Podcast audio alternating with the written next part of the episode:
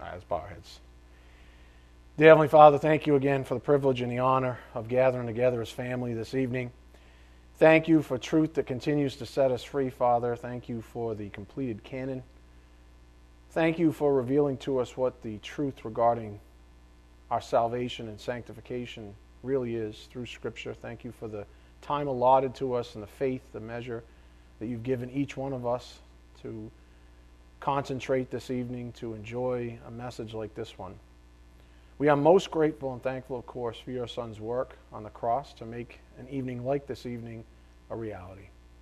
We do just ask for your blessings on this evening's message. May it be edifying for our souls. We ask this in Jesus Christ's precious name. By the power of the Spirit we do pray. Amen. Again, the Gospel, Salvation, Sanctification, Part seventy. I was thinking a lot um, this morning as I was preparing this lesson, uh, and I told you I've been sort of um, intimating as I go that with the change in the schedule, it gives me more time to do sort of reflection, uh, which I believe is one of the things, one of the fruit he wants to bear from this particular soul, uh, so that I can share things like uh, this up here on the board. Think of it this way. If you were to personify faith, and this is just food for thought, just to get us sort of situated, personifying faith, if faith were a person, who and what would it be if it was forced to abide in things seen and not the unseen? Would it be happy, quote unquote, knowing that its greatest contribution to the world was being missed out on?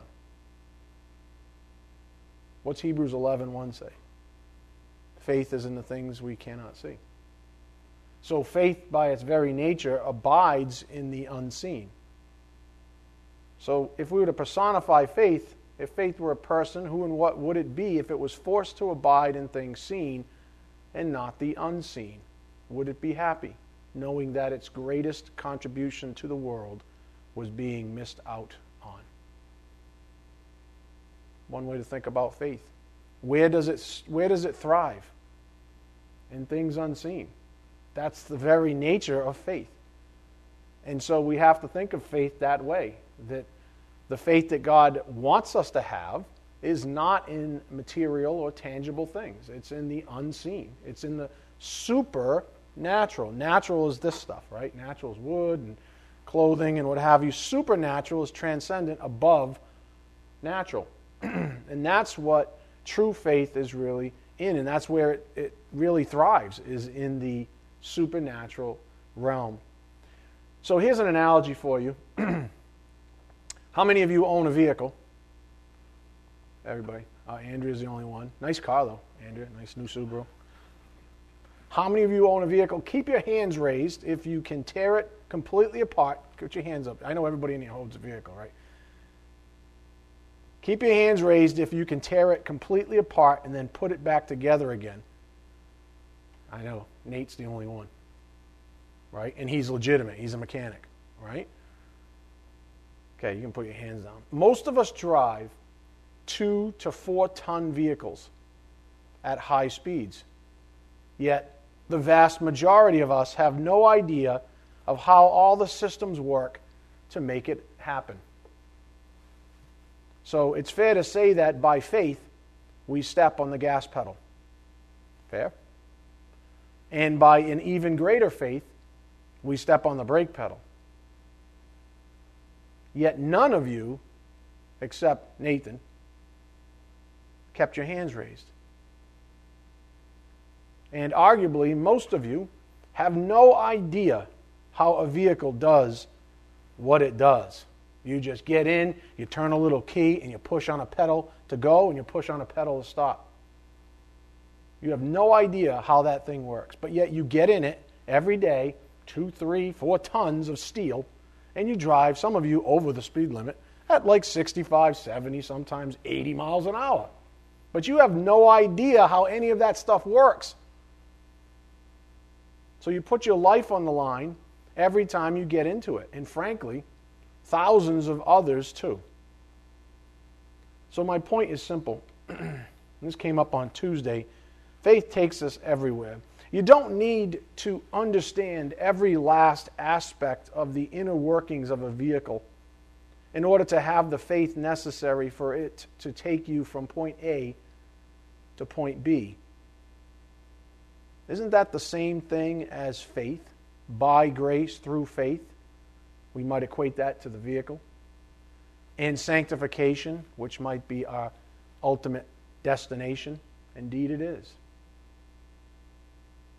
You don't need... The point is, you don't need to know every last detail in the Bible to be sanctified. You only need faith. Who here is going to say that they know everything in the Bible? I'm not.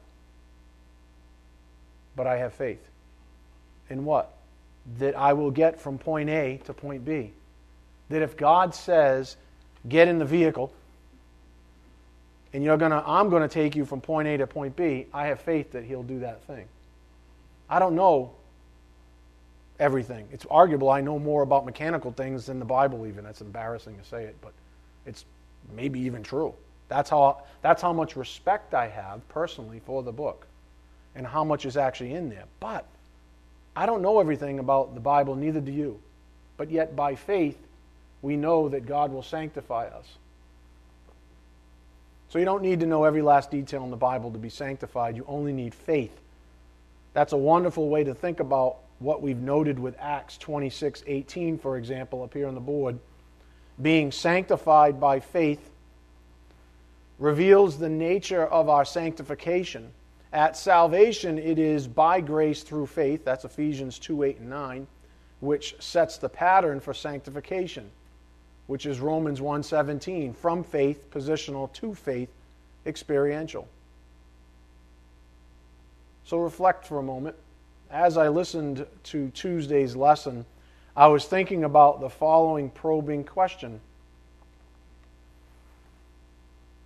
Walking by faith. If you have faith, will you do anything other than walk by it? Just stop there for a moment and think about that. If you truly have faith, and we're going to talk about this for a moment, will you do anything other than walk by it? Suppose, in other words, if God gives us faith, which He does, and if that faith were one hundred, I mean one hundred percent pure, and I speak as a man because that's not going to happen right now, isn't that faith the means of our perseverance? In other words, if you have pure faith, unadulterated, one hundred percent faith, you're not going to have it in this in time anyways. But suppose you did, that's sort of the ultimate goal of all of this anyways, of sanctification. Suppose that you had one hundred percent pure faith. Isn't that faith the means of our perseverance? If it were totally pure, would we ever be motivated to do anything other than God's will? No. Second Corinthians five seven, Romans eight one to nine, Galatians five sixteen to seventeen. So, as we reflect on that point, in the strictest sense, we might rightly say that we couldn't do anything else, only potentially, which was Jesus' existence. Jesus could have sinned, but He didn't.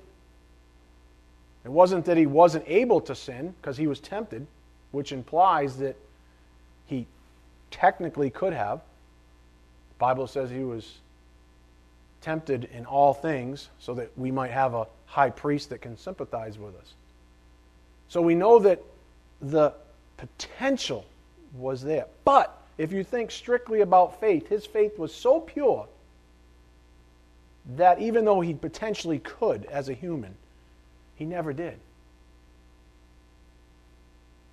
So what does that say about where God's taking us and about faith in us and to the degree that we have said faith? And then think about the absolute promises of God in sanctification.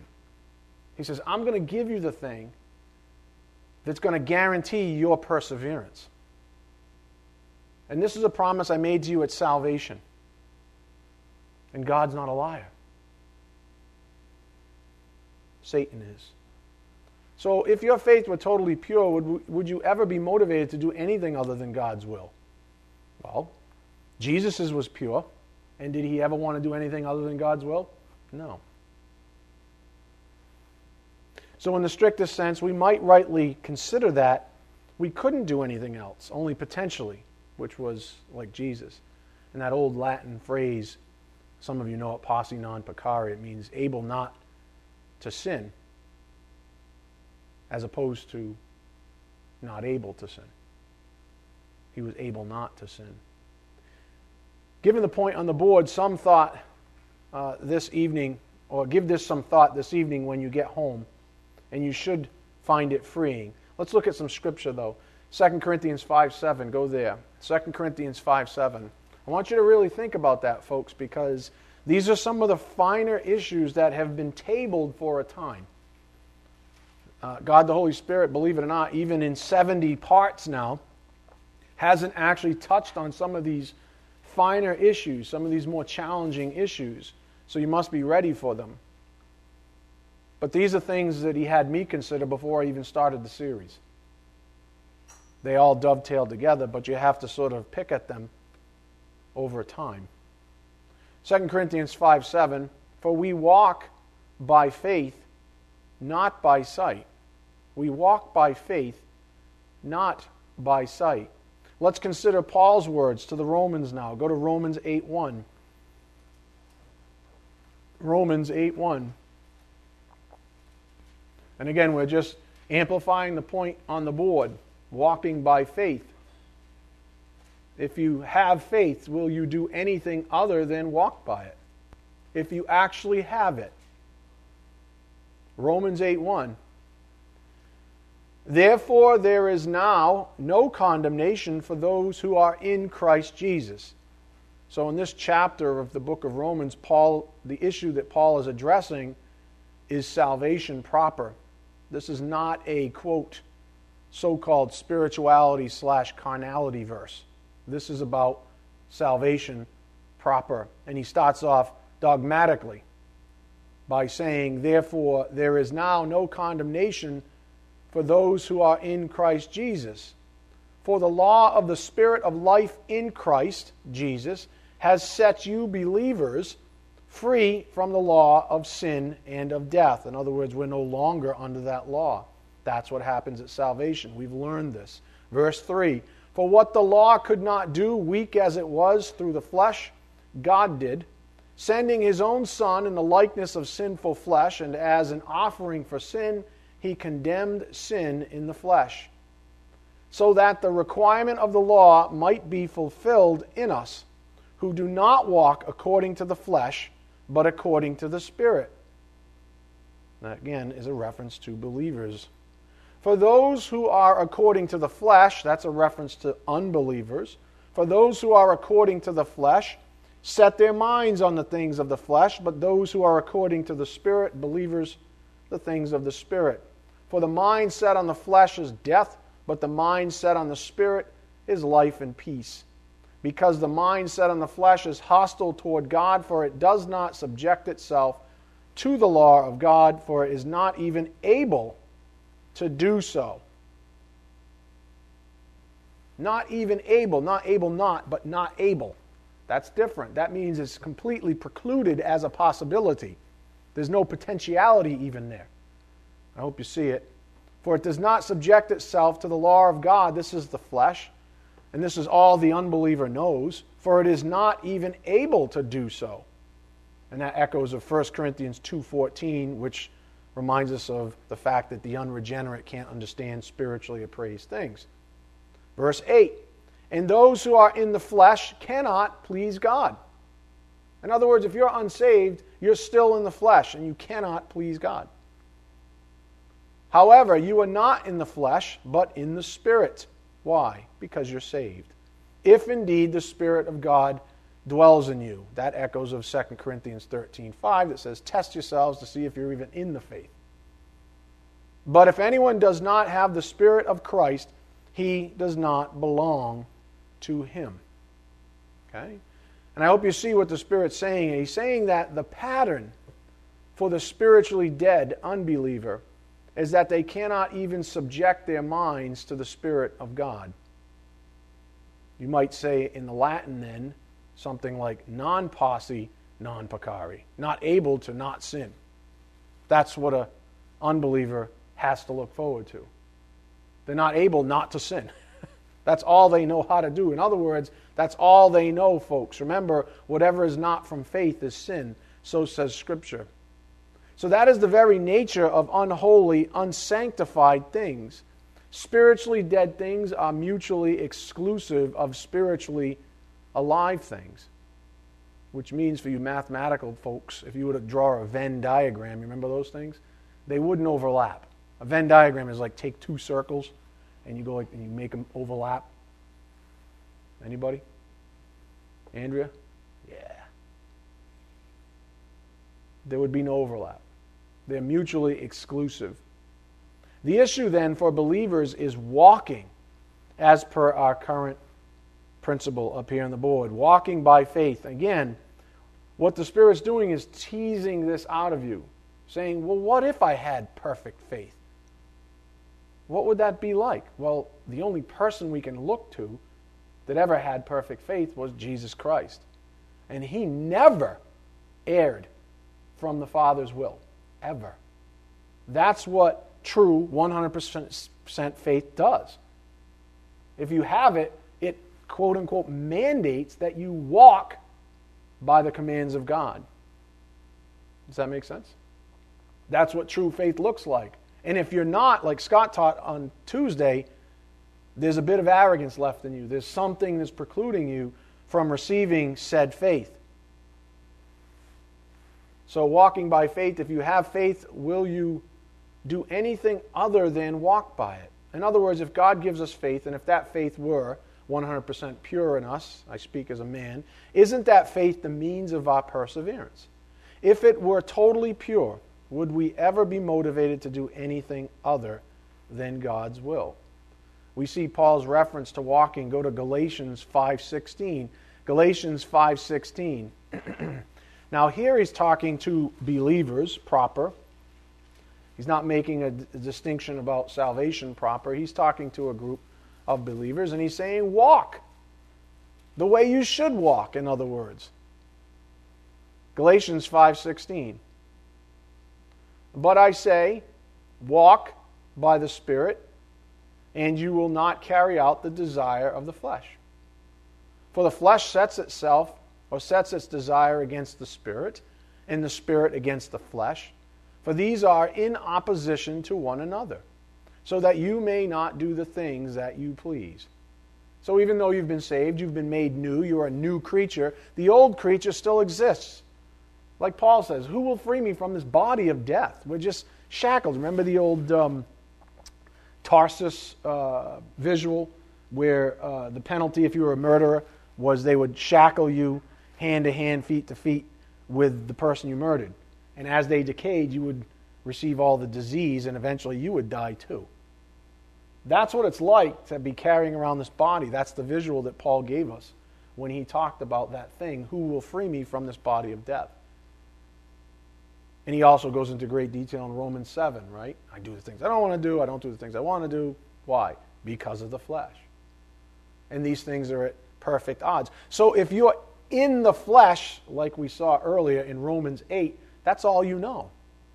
But if you're in Christ, you know differently, even though you're dragging around the corpse still, and will until the day you die or are raptured and receive a resurrection body with no old sin nature. But we are to walk. So Paul is encouraging us, nonetheless, to walk by the Spirit. And so if you had perfect faith, one hundred percent absolute, purified, perfect faith, isn't that what you would do all day long? Indeed it is. Isn't that what Jesus Christ did all day long? Indeed it is. Why? He had perfect faith. Another example to allude to what we talked about earlier, Jesus, the Bible says that Jesus didn't know everything. As a human being, he had to grow in wisdom. But yet he had perfect faith. So you don't have to be a quote-unquote academic giant even, human, to have perfect faith. Interesting to think about those things. The more equipped we are for ministry, let's say, for evangelism, for addressing the Great Commission, the more likely we are to walk by the Spirit. But equipping, equipping isn't just a scholarly issue. This is what the Spirit's saying. He's saying if you want to walk by the Spirit, it's not just learning more details. The thing that's going to allow you to walk is faith. You could, I've taught this before, you could literally memorize, maybe you're a super genius, right? You could literally memorize the entire Bible but have no faith. Or you could understand the fundamentals of the gospel, be saved, and a couple of few other things, and have way more faith than the person who under, who's memorized the entire Bible. So it's not about necessarily the details. It's about how much faith you have. So equipping isn't just a scholarly issue. It's more properly scoped as a faith issue. For God allots to each a measure of faith. So says Scripture. That's Romans twelve three. God allots each a measure of faith. That means it's God's sovereign right to give you the faith when He wants. When you're ready, maybe. The only word that comes to mind for me always is humility. He's not going to, we know James uh, four six, we know He's not going to give it to you unless you have humility, because that's what He does. He gives grace to the humble. So the issue, my friends, is not a scholarly one. It's a faith one. We considered a litmus test on Tuesday after referencing Ephesians four eleven and twelve up here on the board, which looked like this. So we looked at Ephesians four eleven and twelve, and He gave some as apostles, and some as prophets, and some as evangelists, and some as pastors and teachers, for the equipping of the saints for the work of service to the building up of the body of Christ. Why all the spiritual gifts in the church? For the equipping of the saints for the sake of others, for the work of service. So that litmus test was stated this way on Tuesday. Are you equipped for self or for others? In other words, how do you view even this thing you're doing right now? Coming to church. Why do you come to church? Is it just so you can hoard doctrines? Or is it for others? In other words, are you here to serve yourself? Or you ultimately got the joy set before you of serving others? Are you going to go out after you're equipped? I've got a nice Um, blog, the next blog coming out, I believe, is on, remember the show MASH? It's like that. It's, this is the medical tent, but where's the front lines? Out there. The Great Commission is out there. This, you get equipped in here to do the greater work out there. As cocky and as arrogant as some pastors can get, this is not the greatest work. The greatest work is evangelism. And you're all evangelists. Scott has a special gift, but that's different. But you're all evangelists. And that is the greatest work. And it's not this. That I'm convinced of. So you have to ask yourself, are you equipped for self or for others? And that's a matter of personal perspective. We know God's good intention is, as Ephesians four twelve states, to equip us for the work of service to the building up of the body of Christ. In other words, to serve others. Jesus spoke about this often. That's the greatest love, right? To lay down your life for the brethren.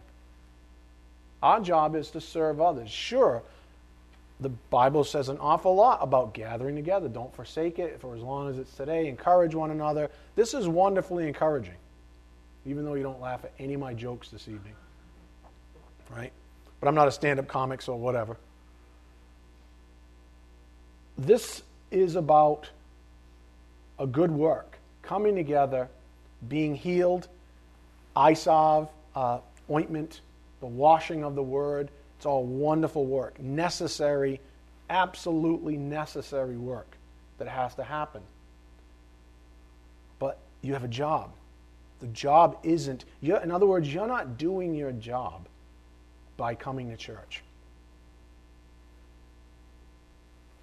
That's like the soldier who goes and says, I'm going to get a shiny new rifle and sit in my in the barracks and just show it on Facebook. How do I look? Selfie number thirty-eight thousand two. Or are you trained to be a warrior, to go out? Where's the real work? Is this important work? Absolutely. But where's the real work? Be honest. If our Great Commission is outside of these four walls, where's the real work? So don't be religious. Religious people think they're doing their, quote, duty by coming to church regularly. God's happy because I just make it to church. That's my contribution to the spiritual life. I go to church. No, my friend. That's no different than a soldier that just decides to show up for training every day, but then when they're called to fight, they have some objection.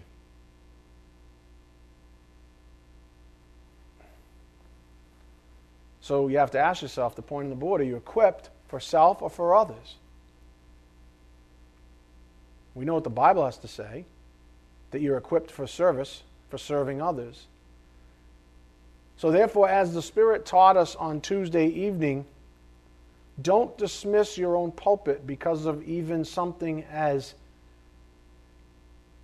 inconsequential as your personality type. Some might be saying, oh, well, you know, look at Scott, he's all bubbly over there. Obviously not Monica, but I do, okay? The heck with her. Scott's, you know, uh, extrovert, let's say. Or so-and-so's an extrovert. So? So what? There's a lot of introverts that don't like extroverts so much because they drain the tar out of them. So they tend to associate with introverts. Other introverts. Imagine that. You mean I could have a pulpit with one other person? Yeah. Scott said, who's your project? Yeah. It doesn't, it, look... God's looking for you to be faithful in the little things. Not everybody's a superstar. Not everybody's a rock star. It's ridiculous speak anyways, but you, I hope you know what I'm saying. Not everybody, there are, I believe this, there are legitimate pulpits that have well over a thousand people following them. And they're legitimate. And the guy standing there is not trying to be a rock star. It's just the mission that God gave that person. As long as he's faithful, it doesn't matter if there's two or twenty thousand. God doesn't say, you're a much better uh, uh, soldier because you're teaching twenty thousand than the guy who I've called to teach two. As far as I'm concerned, I'm looking at the faithfulness in their hearts. And each one has their own tests. This one has to worry about God knows what with sordid gain and everything else, which most seem to inevitably get to, but whatever. And this one has to worry about discouragement. Geez, I used to have like one hundred people. Now I got three. That's kind of discouraging, folks. So this one had, but God looks at that and says, but you're the right man for the job. Same thing in your life. You're the right person for that pulpit, for that virtual pulpit that you have, whether it's at work or with family or with friends or whatever.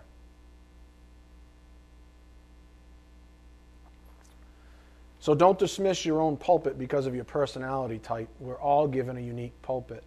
The Spirit's trying to change your perspective on evangelism, that it's not just to be left up to ordained communicators. All I can tell you is, honestly, and if you don't realize this by now, I don't know what to tell you. I do my job, honestly, to the best of my, that I can. Probably not perfect, but you know what I mean, I'm human. Really. And I'm the same guy I just told you, look, this is not where it ends. You don't say, I'm going to put money, I'm just going to put more money in the bucket, or I'm just going to come more often because he looks a little depressed, he looks a little discouraged. And that'll be my duty. Support Pastor Ed. That is part of what you should do, absolutely. But that's not your end goal. This is the medical tent. Your job is out there. Your duty is not being fulfilled just by coming to church. And I think there's a lot of people out there that think that's the spiritual life. They're like, but I go to church, and I go regularly, and I learn all kinds of nice stuff. And I do share some of that stuff with others when it comes up, but I'm kind of quiet, so I don't, you know. And they have no sense whatsoever of the Great Commission, which is go and make disciples of the nations. They just say, I'm living the spiritual life by going to church, and I'm going to draw this little ice insulated box around myself. And the more technology I get, the easier it seems to become to live in a bubble. And I'm never going to even interest myself in evangelizing anybody. Well, I'm here to tell you, as the medic here, you're missing the mark. I don't want to be the guy that fixes you up and then you go sit on the couch back there and eat donuts. I want to fix you up. I want to see you go outside, grab a weapon, read Ephesians six when you get home, grab a weapon and go. And if you only evangelize one person, great. And that was your lot in life, great. But do not make the mistake of thinking that you're living the spiritual life by simply making it to church. The Bible doesn't say that. So the Spirit's trying to change your perspective on evangelism, that it's not just to be left up to ordained communicators. Like on Sunday, when I got really fired up at the end there about evangelism, you know, people are like, oh, that's that's fantastic. I wonder what he's going to do. What do you mean?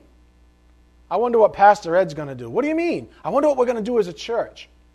I wonder if we're going to have more Here It Is events. Yay! And we can eat donuts and, you know, whatever, and feed some people that could care less. Or maybe, just maybe, that was your shepherd saying, get off your tushes. This is what it's all about, my friends. The Great Commission. Coming to church, wonderful. Get a refill. You know, if you want to fill up on junk food or whatever, fine, you get the point. But this is not the end goal, folks. So I want to echo something that came out on Tuesday as well in my own soul. Go for it. Evangelize as if there were no tomorrow. Live in the imminent return of our Lord and Savior Jesus Christ, First Thessalonians five, one to eleven, because it is imminent. Because it is. Evangelize as if there were no tomorrow. That Jesus was coming back tomorrow, tonight. Because it is imminent. Evangelize as if someone else's life depends upon it. Because it does. And remember Jesus' words, and lo, I am with you always, even to the end of the age. So you're never alone. Oh, I'm scared. I don't have the personality for it. I don't, you know, this kind of thing, that kind of thing. It's just enough for me to come to church. That's justifying something ungodly in your soul. And I don't know what that is. I have my ideas. I know what could be there, but I don't know exactly what's there. But I know that we're really good at justifying ungodly things. Amen? I mean, like, we're like legitimately experts. Right? I, I've heard so many, I don't, I, I can't tell you some of the things I've heard this past week that are, they, they, um, they're crazy. Like, the people that are saying, they don't even realize the lunacy.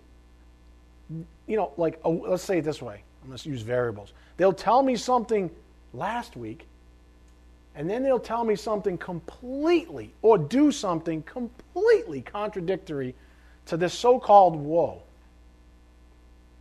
and they justify it to me of all people. And I'm like, are you seriously? Don't even tell me what you're doing anymore, because you, you're driving me bananas. You're saying one thing, you're saying you're this, that, and you know, whatever. You pick the, the woe that people complain about. And then you tell me about this other thing that you're doing that doesn't just run against it, it exacerbates the problem. People are crazy, and they're justifying it. It's insane. People are literally, I think, in, to various degrees, insane. Amen? I'm just saying. I'm speaking from experience. I'm not throwing stones. Well, let's read this passage together to help drive this home. Go to First Thessalonians five one. It's, it's just amazing the things that human beings will say and do to justify ungodliness. To justify ungodliness, including perverting Scripture. Some people want to be religious, so they pervert Scripture, and they turn it, and they twist it, and they do mental gymnastics, and they make it artificially complex so that there's a religion to be stratified upon. First, when it's all really simple, First Thessalonians five one. Now, as to the times and the epochs, brethren, you have no need of anything to be written to you. For you yourselves know full well that the day of the Lord will come just like a thief in the night. And that's a reference to our Lord's judgment. It's coming. While they are saying peace and safety, then destruction will come upon them suddenly, like labor pains upon a woman with child, and they will not escape. But you, brethren, are not in darkness. That's a reference to the believers. You're of the light. You're in Jesus Christ. Jesus Christ is the light. But you, brethren, are not in darkness, that the day would overtake you like a thief. For you are all sons of light and sons of day. We are not of night nor of darkness. In other words, we are not, we are in the world, but we're not of it. And that echoes of Uh, Jesus' prayer in John seventeen, specifically verses eleven and fourteen. We are in the world, but we're not of it. And Paul is echoing that in First Thessalonians five five. Verse six, so then, let us not sleep as others do, but let us be alert and sober. That echoes of Galatians five sixteen, walk by the Spirit. If you're sober, all right, what's the first thing? If you get pulled over for drunk driving, what's the first thing the cop's going to tell you to do? Walk this line right here. Are you going to walk straight? No. If you're intoxicated in the spiritual life, you're going to walk a straight line? No. Then you're not going to be walking by the Spirit. That's what sober means. Not intoxicated. Opposite of intoxicated. Verse seven, for those who sleep do their sleeping at night, and those who get drunk get drunk at night. But since we are of the day, let us be sober. This is his encouragement. He's not saying you're not saved. He's encouraging you to be sober, to not be intoxicated with the world, with the lusts of the flesh, et cetera. That's what it means to walk. Having put on the breastplate of what? Faith in love. Faith in love. And as a helmet, the hope of salvation. Faith, hope, and love. The greatest of these is what? Love. That's elsewhere, First Corinthians thirteen thirteen, right? The greatest of these is love. Hmm. So up here on the board, let us be sober. Paul is encouraging believers to be who God desires for each of us to be experientially, which is not intoxicated with the lusts of the flesh and the desires of the world. The flesh is a complete addict, a drunk. And all it really wants is to be intoxicated with the world. It can't even help itself, as we just saw. It's not even able to walk by the Spirit. So let us be sober. Paul is encouraging believers to be who God desires for each of us to be experientially, which is not intoxicated with the lusts of the flesh and the desires of the world. Verse nine, for God has not destined us for wrath. That's not even where we're going. In other words, when you follow the lusts of the flesh and the desires of the world, you're walking in a direction that's inconsistent of where you're headed overall, ultimately. God has not destined us for wrath, but for obtaining salvation through our Lord Jesus Christ, who died for us, so that whether we are awake or asleep, we will live together with him. Therefore, encourage one another and build up one another, just as you also are doing. That's one of the things, obviously, that a church like this lends itself to. Encouragement. It's one of the, probably, arguably one of the great, after the actual pristine objective of teaching you the Word of God and guiding you in Scripture, encouragement is right up there. It's right up there, folks. So this answers the question we pondered earlier. Again, are you equipped for self or for others? Are you equipped for self or for others? And that's your personal perspective. What's your perspective on coming to church, being equipped by a shepherd like this one who's doing his job? What is it for? Do you think just going into the tent is living the spiritual life?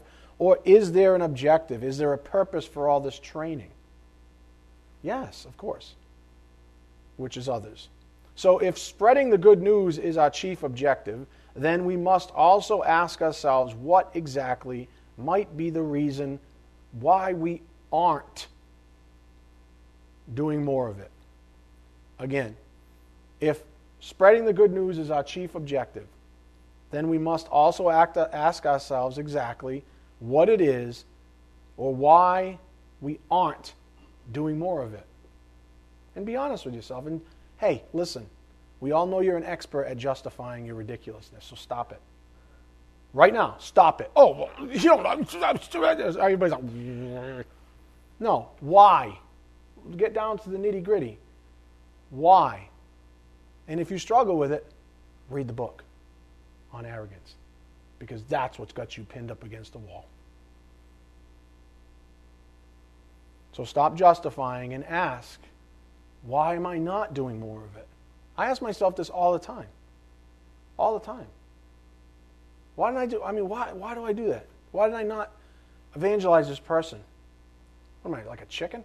I'm, gonna, well, I'm afraid that someone I, I've never met before and probably will never see again is going to judge me as a Jesus freak. What is my problem? I had issues, right? It's ridiculous. What's my problem? What's your problem? Scott brought out a good point on Tuesday up here on the board on that note that we're all evangelists.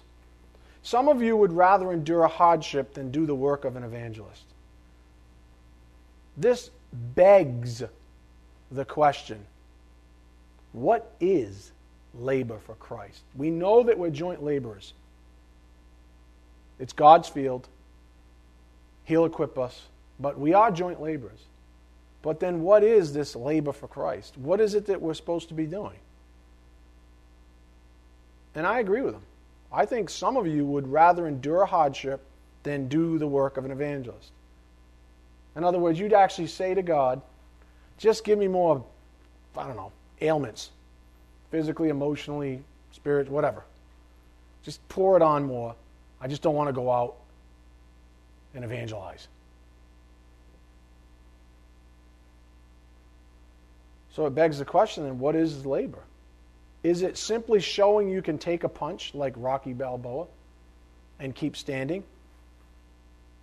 Look at me! I'm tough as nails! And you might be. And there might actually be a witness in there. There might actually be something that, on the grand stage of things, even the angels are rubbernecking to see. But the supreme objective is to go make disciples of the nations. Now, if that gets you a seat at the table, people are encouraged by your tenacity, your perseverance, great. But there's more. There's the Great Commission. Might the primary goal be to win the fight by delivering a punch like Rocky seems to do at the end of every movie? He's like this big and Like the other guy's like this big and somehow he hits him and the guy goes down. Nobody. Whew, what a crowd. Guys alive. Go, everybody go like this. Right around here. Over here. I'm wondering.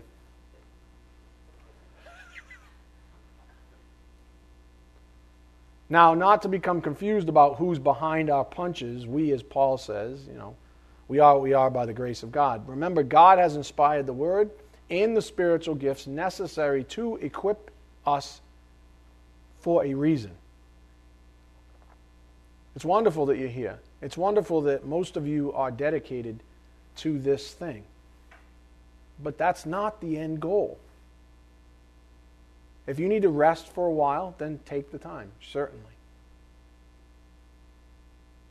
But just know that the end goal, the reason for your being equipped, is to achieve the Great Commission, the work of evangelism. So stepping back for a moment now, all of this points back to our primary course of study even, regarding experiential sanctification. What do you think he's doing?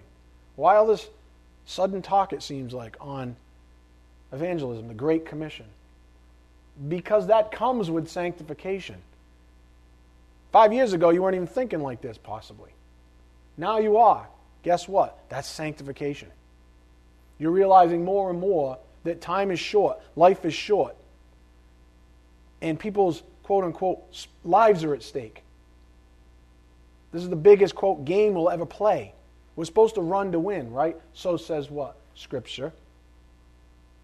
We're not supposed to box as beating the air for in futility, praying so everybody can hear, like the idiots used to do in the old church, blowing our own trumpets. Look at me, I'm here again at church.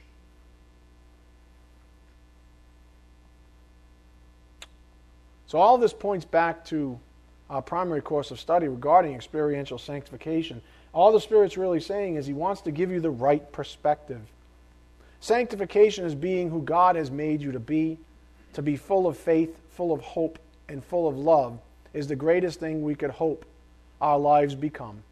And if we are full of those things, He will use us for mighty good works along the way as part of our sanctification.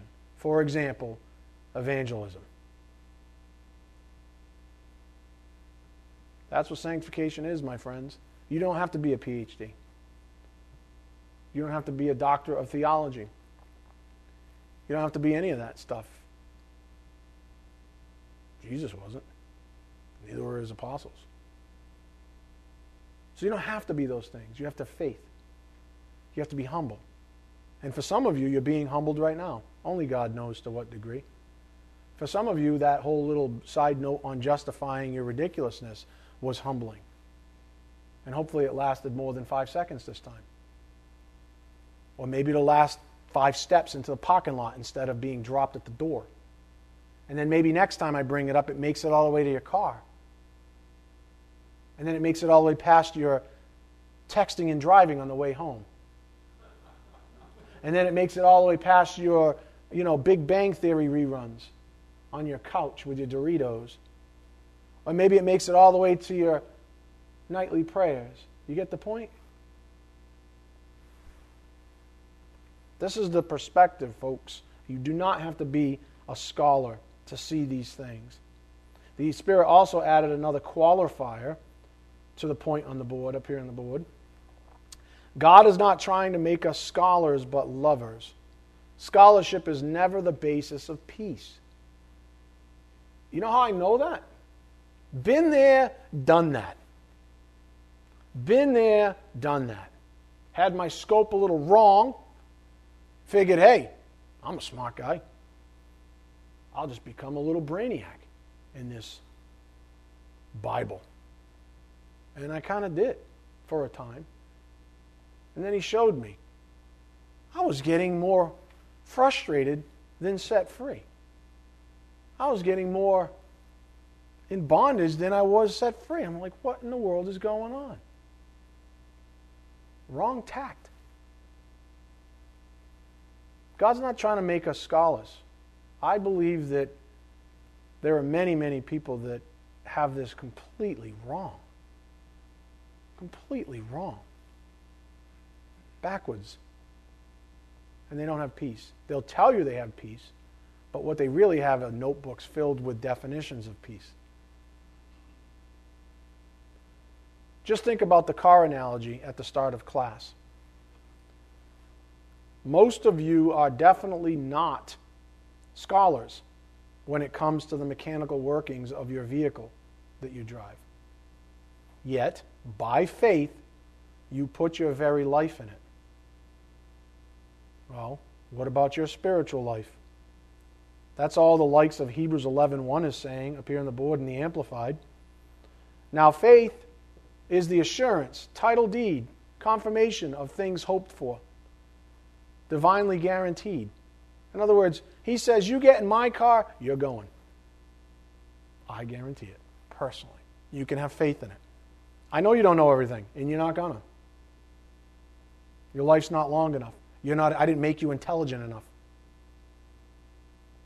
So I don't expect you to memorize the entire Bible. I expect you, and I want you to be humble so that I can give you the things that I want to give you, starting with faith. That's all this is talking about. It's amazing how much faith you have in a hunk of steel out there, but not this. It's absolutely amazing. You put your life on the line in a stupid vehicle, but you won't give your life over to Christ. Are you kidding? No. Now, faith is the assurance, title deed, confirmation of things hoped for, divinely guaranteed, and the evidence of things not seen, the conviction of their reality. Faith comprehends as fact what cannot be experienced by the physical senses. I've taught this in the past. Your faith, if it's from God, is more real than this. All right, I'm going to whip this at Joey's head. You ready? Joey's going to be like, no, that was really real, Dad. But if he has supernatural faith, it's more real than this. I know that's hard to comprehend, but that's the strength and the power of faith. Another very important point in all of this, and I've got a little time before closing, is something that came up Thursday or Sunday, I can't remember. Concentrate. What sanctification isn't? We hear a lot about what sanctification is, but what isn't it? We aren't meant to conquer darkness. Christ already did that for us. Amen? That's why we ought to not spend all our time wrestling with something that's already dead to us. Romans six, ten to fourteen. We aren't meant to conquer darkness. Too many believers spend all their time wrestling with the flesh instead of just turning to the light.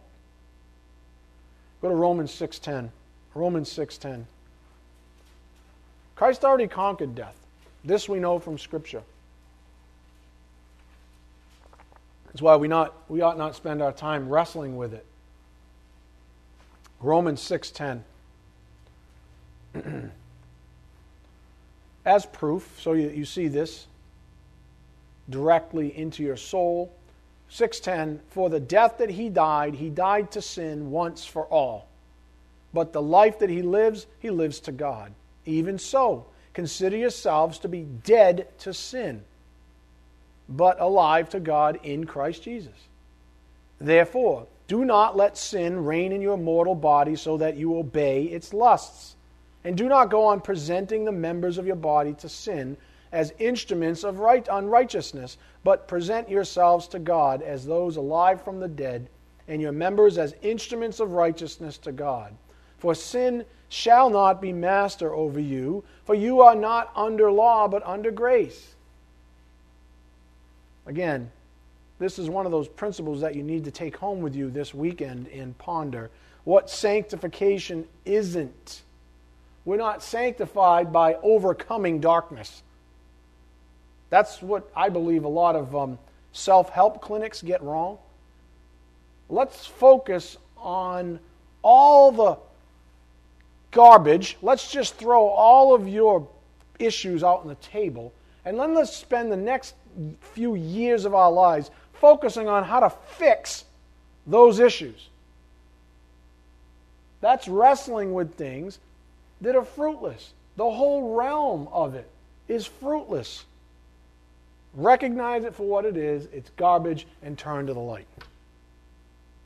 In faith, in humility. You see, the arrogant person says, I got it, God. I'm going to see. You see this, this here steer right here? I'm going to wrestle it to the ground. Mm. My cat will tie it and get his feet, you know what I'm saying? That's arrogance. That's the person who says, I got it, God. You go focus on somebody else who's weaker than me. I got this one. I'm going to wrestle with my flesh until the day I die. That's stupid. It's fruitless. It's folly. So we aren't meant to conquer darkness. Christ already did that for us. That's why we ought not spend all our time wrestling with something that's already dead to us. Not walking by the Spirit is like trying to have a conversation with a dead person. Not the opposite, not walking by the Spirit is like trying to have a conversation with a dead person. It's just going to frustrate you. I hope. People are weird.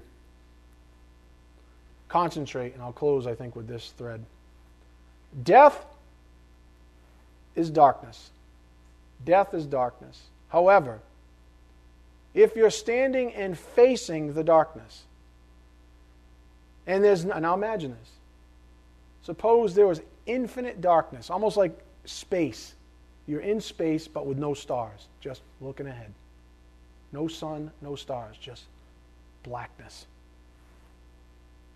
If you're standing and facing the darkness and there's nothing else in front of you to reflect any light that might be behind you, all you'll ever see is darkness. So, if you try to defeat the darkness, let's say, by running backwards, not turning around, running backwards, backpedaling out of your old life, this would be backpedaling. Well, at least I'm not as close as I used to be. At least I'm not as fleshly as I used to be. You might be worse because you actually think that the light you're in, or you actually think the darkness that you're in is light. That's a bigger trap than just saying, ooh, I'm ugly. My flesh is ugly. It is. But it gets uglier if you try to justify you trying to fix it up. That just complicates things and makes your life even worse. So, if you try to defeat the darkness by running backwards, let's say, you're going to end up really tired. So, I know these are rocket science principles, but the Bible's pretty simple, lo and behold. I submit the following solution to that problem. And I think I'll end here. Sanctification. No matter how fast you run backwards, you'll never escape darkness until you simply turn around and face the light. Doesn't matter how fast you are or how adept you are at so-called wrestling with darkness, with the flesh, with spiritually dead things. That's what we just read from Paul. What are you doing? You're dead to sin. Sin's dead to you. What are you even facing the darkness for? This is sanctification. It's just a change of perspective, isn't it? You mean I don't have to learn like this whole book? And I don't have to go home and read all these like theology books and this kind of thing and then I'll be sanctified? No. It's way simpler than that. Way simpler than that. It's just a change of perspective for you all being saved. No matter how fast you run backwards, you'll never escape darkness until you simply turn around and face the light. Let's bow our heads. Dear Heavenly Father, thank you for the privilege of studying your word here this evening. We ask for your blessings as we take what we've learned out to a lost and dying world, Father, that needs it so desperately. We ask these things in Jesus Christ. By the power of the Spirit, we do pray. Amen.